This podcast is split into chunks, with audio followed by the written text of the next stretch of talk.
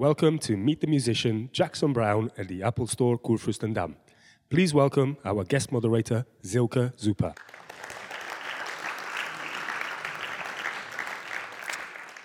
Thank you so much, everybody. Hi and welcome. So, tonight we have the great opportunity and honor to welcome Jackson Browne on stage, an artist whose wonderful and great songs are loved by people around the globe for good reasons. We'll be talking about his new album, Standing in the Breach. So, please welcome Mr. Jackson Browne. Hello. Thank you, Zerka. Thank you. Hello. Good to see you. How are you? Thank you. I'm, I'm well. That's very Hello, good. everybody. Hello. Okay. Congratulations, first of all, to the great new album. Thank you. I was really looking forward talking with you about it. So it's been a while since the last studio album. So I was asking myself, when did you exactly, if you can tell that, start working on Standing in the Breach? Uh, it's hard to say because um, I have a studio, so I'm always recording. So uh, you know, so I've been. I would say probably some, one of these songs was recorded as early as five years ago for a film, and th- and another song was recorded maybe a year and a half ago. But for the most part, about a year ago, I began working to put it to put everything into to record songs and put them into an album. Okay. Did you have a kind of a clear vision every time it's time for a new record? Is, is there a kind of general thought that you're starting with, or is it an idea of a song comes to mind and you start writing it and then so on? The songs kind of accumulate. They just accumulate. They, they. Um, as I said, I started recording uh, one of these songs about a year and a half ago, and I worked on it in, at different times. You know, I just kept trying to get more from the song, but I, I'm, or I'm not sure if I, I may have even recorded that, that song once before. So I'll recut songs if I think that they should be done differently or if I'm looking for something to happen. Sometimes the songs aren't really written, they're not really finished. I don't finish them before starting to record them because I know I'm going to find out something in the recording that may make me wish it had a slightly different form. So, um, no, the answer is no, I didn't have a clear vision. I never do. There are 10 songs on the records. I was wondering how many songs did you write? Is there anything that's kind of 10. left? That's it? Just mm. 10? Yeah. That's very luxurious working. I know artists who come up with 40, 60 songs and then have I've to reduce it down. people. I, it's, yeah, it's, it's, They haven't Yeah. optimized their working forms, right? I don't know if that's it or that they don't. I mean, I spend a long time on each song. I spend a lot, a lot of time working with each one to try to get what I want. So um, I may start a lot more songs than I finish, but I don't finish it unless I'm really interested in them. Do you have a kind of favorite setup for writing songs? Like, is there a special time of day or night when most ideas occur or when it's best for you to work in your studio? No, it's, it's sort of the last thing that I get to. I, I, it's the last thing I think of doing. Usually at the end of the day, because that's when everything's, you know, everything else is taken care of. I, I was always like this. I was always, when, when I was a kid, I was always at the kitchen table at two in the morning, whispering and, you know, trying to write a song without waking anybody up. Okay, well, that's a lovely picture. Do you have a personal favorite track on the record? I know that's very hard to answer for most artists, but, but sometimes it's worthwhile asking. No, I like them all. All in mean- the same way.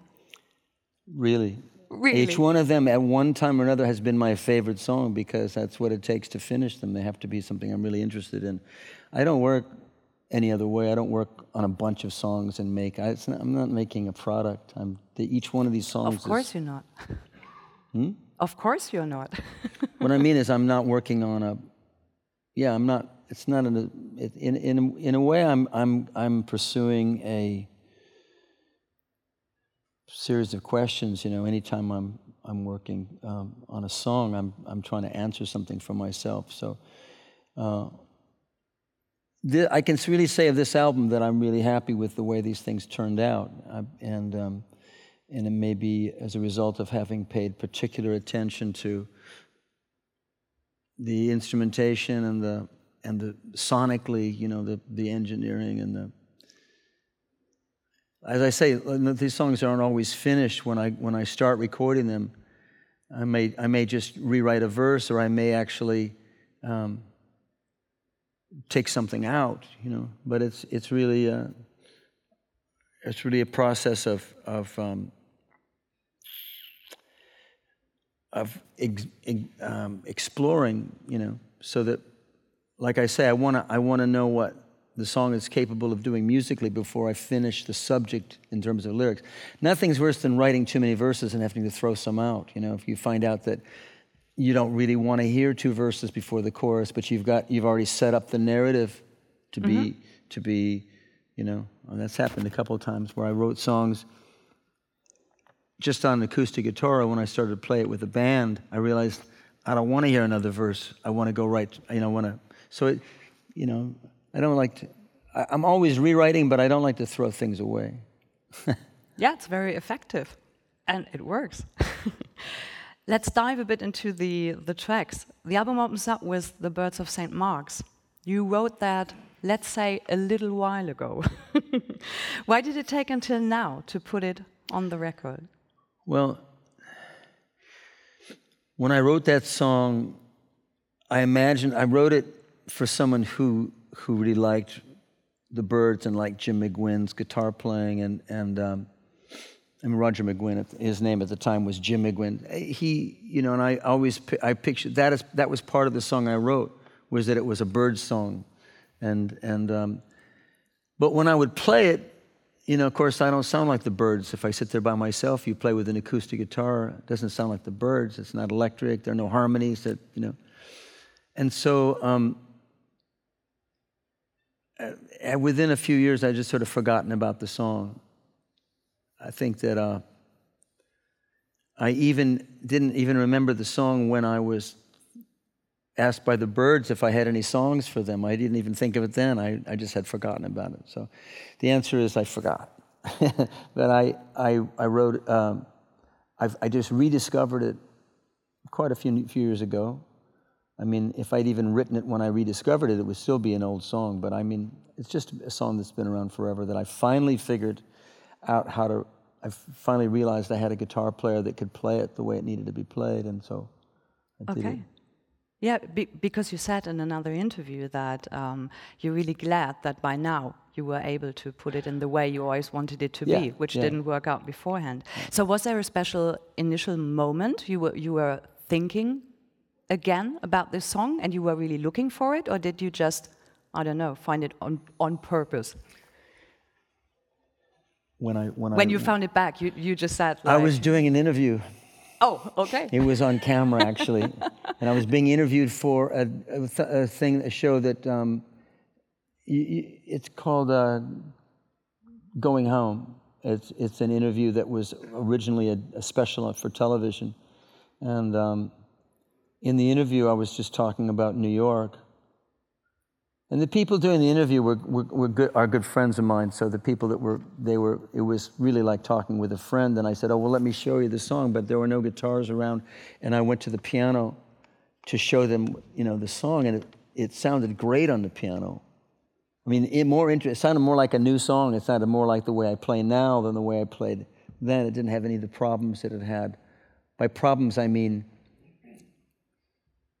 it didn't really have any problems. It just was very a fully. It was. It wasn't realized if I play it by myself with the guitar. Even if I played it for you now and showed you how how I wrote it, it was, doesn't sound like uh, as as good as it sounds now with the band. So yeah, I just it was in the middle of an interview, and then and then because somebody saw that show, that interview, they called for it in a show in a in a concert, mm-hmm. and it was included in a live concert.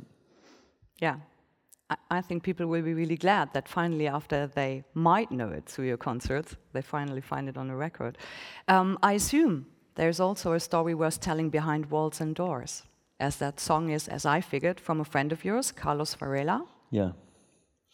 Would you yeah, like sharing it Walls with and Doors is a, In Spanish, it's Muros y Puertas, and um, it was written by Carlos Varela, who is a friend of mine from Cuba, and it's really a, a beautiful song. And he invited me to sing it on a, on a special he was doing in Cuba. We've, we're good friends, and we've traveled together in England and Holland. He came to, to one of my tours one time. He would sing a song, and I would translate it for my audience he, he for, for a long time was prevented from touring in the United States by, um, specifically by the Bush administration trying to, trying to play to the Miami Cubans and, and, and not allow Cubans to travel between the United States and Cuba. But the song talks about, uh, it says, you know, since the beginning of time, there's one thing that's certain. Some people build walls, other people build doors. So, in a sort of in an indirect way, but a very beautiful way, he's really talking about that situation where, and, it, and the, the, my doing a tra- an English translation of this song makes this song available to my countrymen and, and for that matter, your countrymen. But it's really about the possibility of, uh, you know, building those doors where there are walls. Mm-hmm. The lyrics for another song on the record, You Know the Night, were written by Woody Guthrie. What's the story to that? Uh, yeah, Woody Guthrie wrote a, a, a, lot of lyrics that were, that were never turned into songs. And in recent years, uh, his family has, there have been several projects. One of them was the Wilco Billy Bragg record called Mermaid Avenue. And uh, a lot of great songs have come out of these, you know, contemporary artists putting, putting lyrics to his music. So I was invited to do that by a friend of mine, Rob Wasserman, the bass player. And the song that they gave me to, I thought it was a song when they gave it to me, but it was really a very long letter. It was a letter that he wrote to his wife about the time that they met. So it's a reminiscent of that time, but also it, it, he, he talks about what they saw in each other and what they, how they came together with their mutual ideals, really, ideas about what, what the world could be. So, um, once more, you work with Paul Dieter. I hope I pronounced that right. It's, it sounds so German. Dieter, oh yeah. Yeah. I would imagine you would pronounce that right. It's Dieter. to produce a record together. So um, I assume you would call yourselves the perfect match in the studio. But maybe you'd like to yeah, explain well, he why. is. We, we are a perfect match because he was, he's a, he's a really great engineer, but he's got infinite patience. And because I'm a neophyte, I don't, I mean, at, at recording, I'm not, I'm not technical at all. So I need someone to sit there with me while I think about what I want to think about and who doesn't engage me about what he wants to do. He just does what he wants to do some engineers are ambitious and want to talk about what they want to do and they're i'm going to do this i'm going to do that like, shall we do that let's do you know like and i need somebody that's much more uh, patient and someone who's almost passive in terms of and also who will allow me to move things around turn the balances upside down. Sometimes i want to hear something and i'll push and things may remain out of balance for long periods of time. And then, um, but we're, we've worked together for a long time. As uh, you know, he's been my engineer for a long time, and on the recent records, especially the, the live albums where he records everything, and then we go through it together and pick the best performances and mix them together. Uh, you know, he became the producer. So yeah, all right. He's my co-producer on the last record, I think, too. Yeah. And and this time he mixed the album too, which is to me a, a great final development, you know, in our in our com- uh, collaboration. Okay, could we imagine it more of, as you said before, um, you're writing the songs, they're not really finished when you take them to the studio.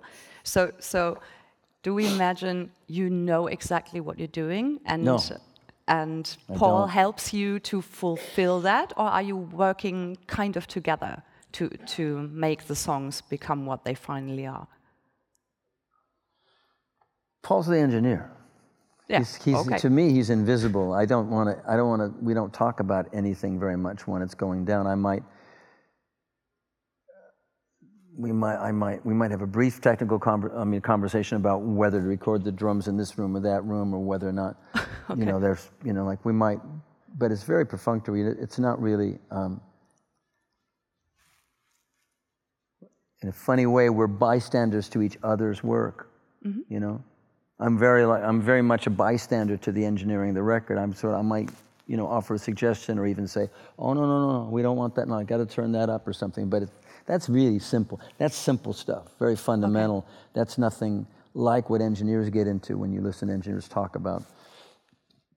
But you know, I've worked with a lot of engineers, and and um, I like the other kind too, the kind that's always that's very ambitious and always trying to turn it into something. But in every case, it doesn't matter whether it's that kind or the kind that Paul is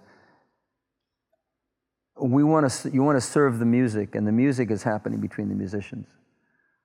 Like sometimes a musician will let you record them, you know, and then they'll, they'll come in and they'll have something to say about what you're listening to, the balances. Mm-hmm. They might say, oh, oh, I'll turn that up or turn this down, or like, I imagine I'm adding a sound that is combined with this other sound. So it's really the musicians that lead the, the process of discovery in a recording. Okay. Are you perfectly convinced at one point that a song or an album is, is finished? Or, in other words, is it hard for you to, to release stuff? No, no, it's not hard to release it. It's really, it, it, it is a bit of a, an acquired skill to know when it's done because it's very easy to keep going and keep adding things.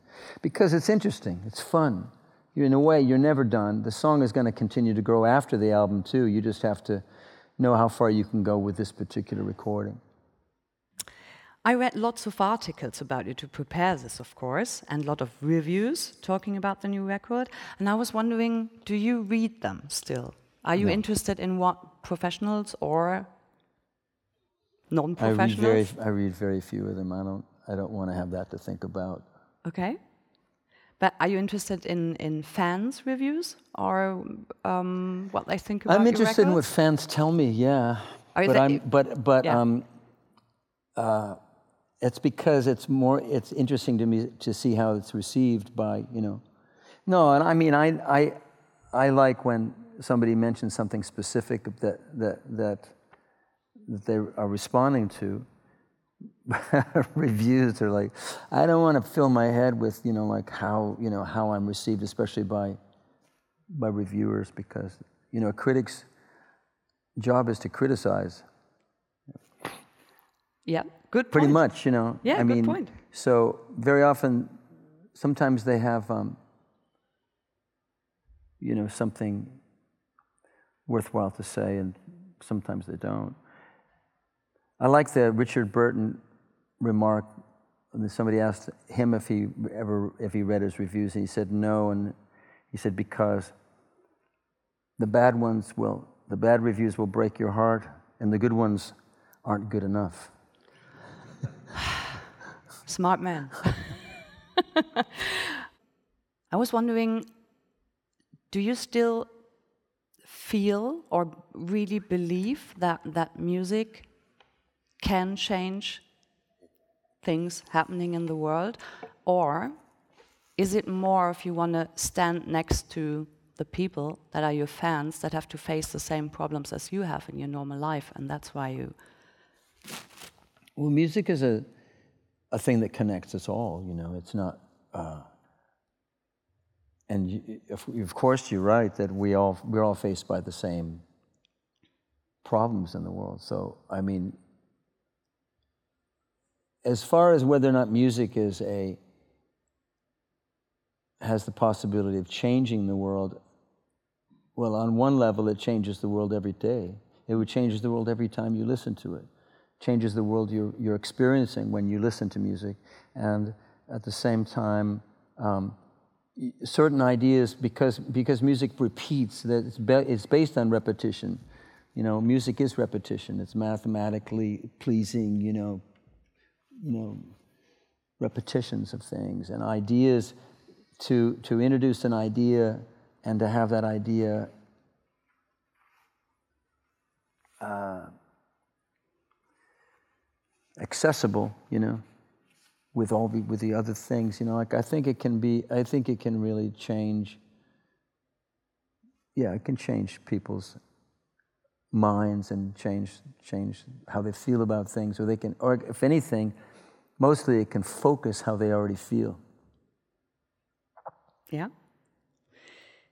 Do you limit yourself in any way when it comes to writing lyrics? Is there anything you would maybe never write about because you think, okay, there is a kind of personal. Yeah, I think of things all the time that I would like, uh, you know, I like I'm I'm trying phrases all the time, and I'll think of things and I go, oh no, that's not a good thing to say. Don't say that. like don't not when I'm usually not when I'm writing a song. I mean, if I think of it while I'm playing, I write it down.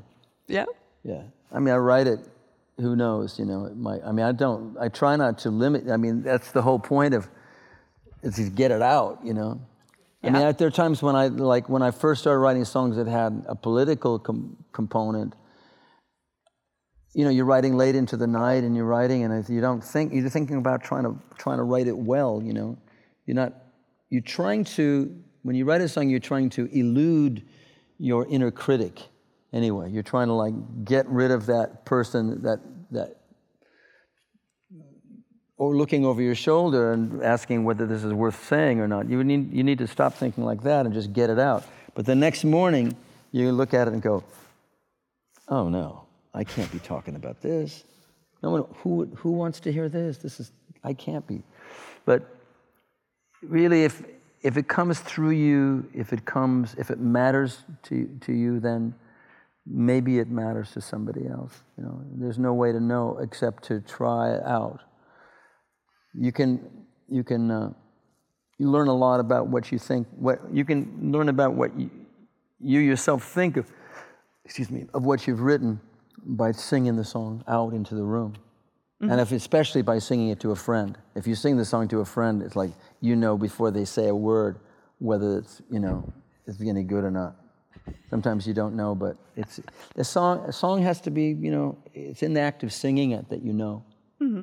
And for that matter, if you write a song, it's like why I said like it's not a product. It's not. It's not. I mean, like these songs stand for what you think and how you feel about the world. And if you if you're successful, there are songs that you'll sing for a long time.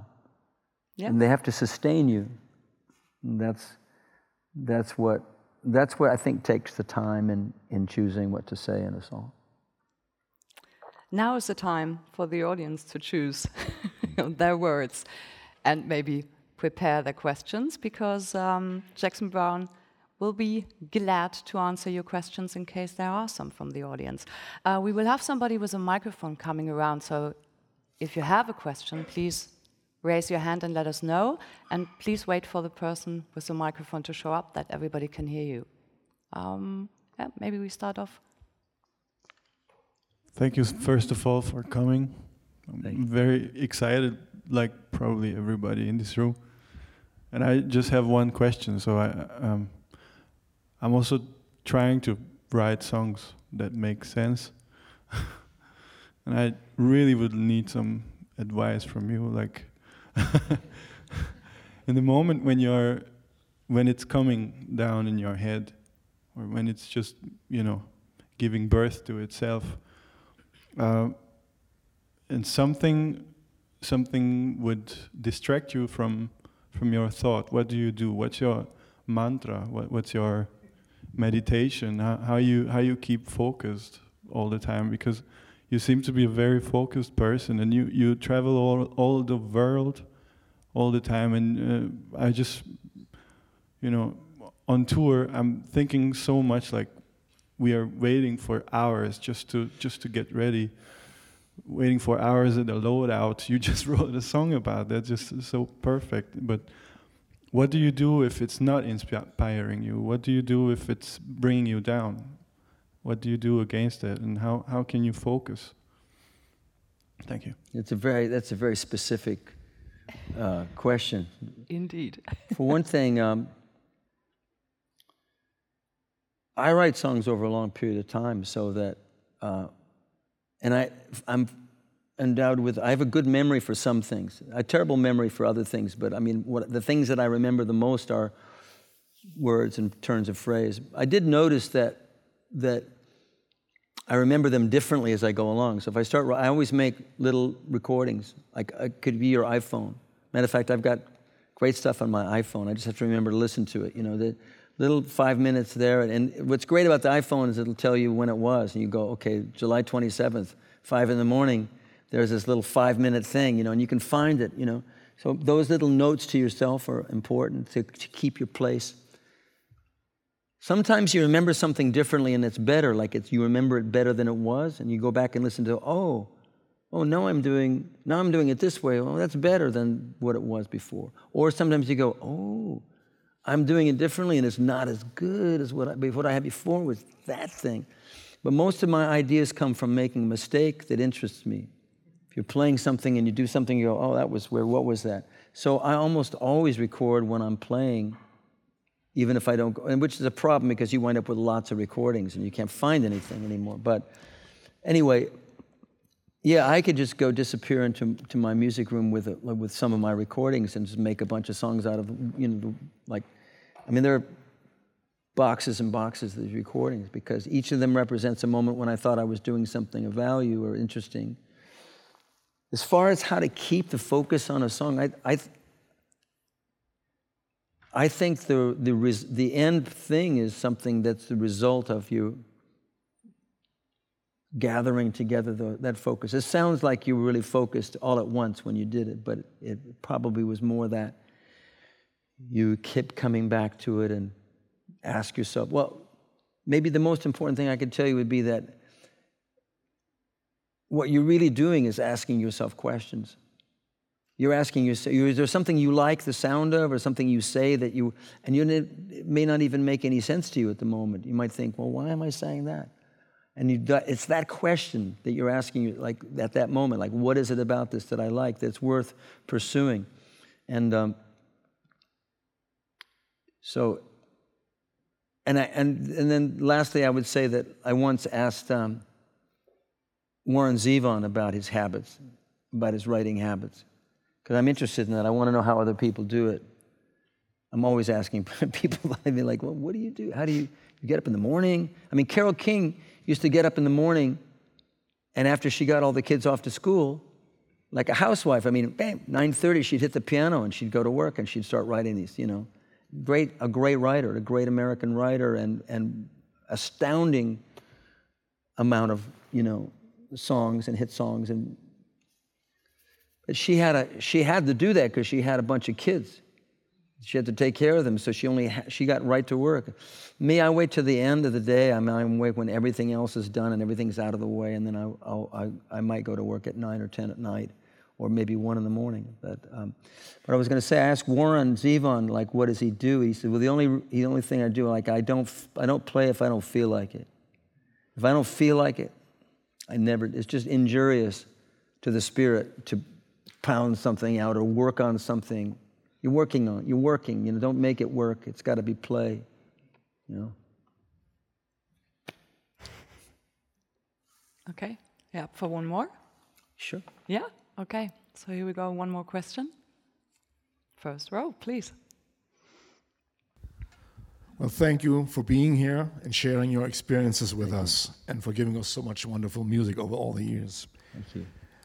Um, my question is I, I grew up with vinyl records, and um, a vinyl record does have a concept in itself. It has an A side, it has a B side, and there's an opener for the A side and the ending of the A side, an opener of the B side, and an opener of the end of the second side. So that's a concept already before you have written an, a single note. So, did that concept, which is included in a vinyl record, uh, in an LP, did that influence your writing? In other words, do you think that a record is more than a collection of songs, but maybe a cycle of songs? Do you think that songs can be cyclic? The yeah, I do think they can be cycle, cyclic, and of course, I grew up. Uh, not only re- listening to a lot of folk music and um, listening to whole whole albums like you did, but also like in a really in a really formative time, Sergeant Pepper, and what they call the cyclical, you know, song cycle. Van Dyke's early records, Song Cycle, he named Song Cycle. It was very influential. Of musicians began regarding. Well, it really comes with the advent of the album because before vinyl, when you're talking about vinyl, you're also talking about something that was relatively new. The LP, the long playing record, was the. I mean, like people made singles and they only put out a an album with a side one and side two when they had had released 10 singles or 10 five singles and five b-sides and they would put this out it was a celebration of a certain amount of success with a single. So it's not vinyl so much that you're talking about but the, the album the album era. And of course we've passed through that now. So now like I, w- I was working with a, a co-producer scott thurston who uh, now now plays with Tom Petty and the Heartbreakers, and he, he's a great musician and had played with a lot of lot of different people. He he. I mean, I don't know anybody that you could say played with both Ike and Tina Turner and Tom Petty.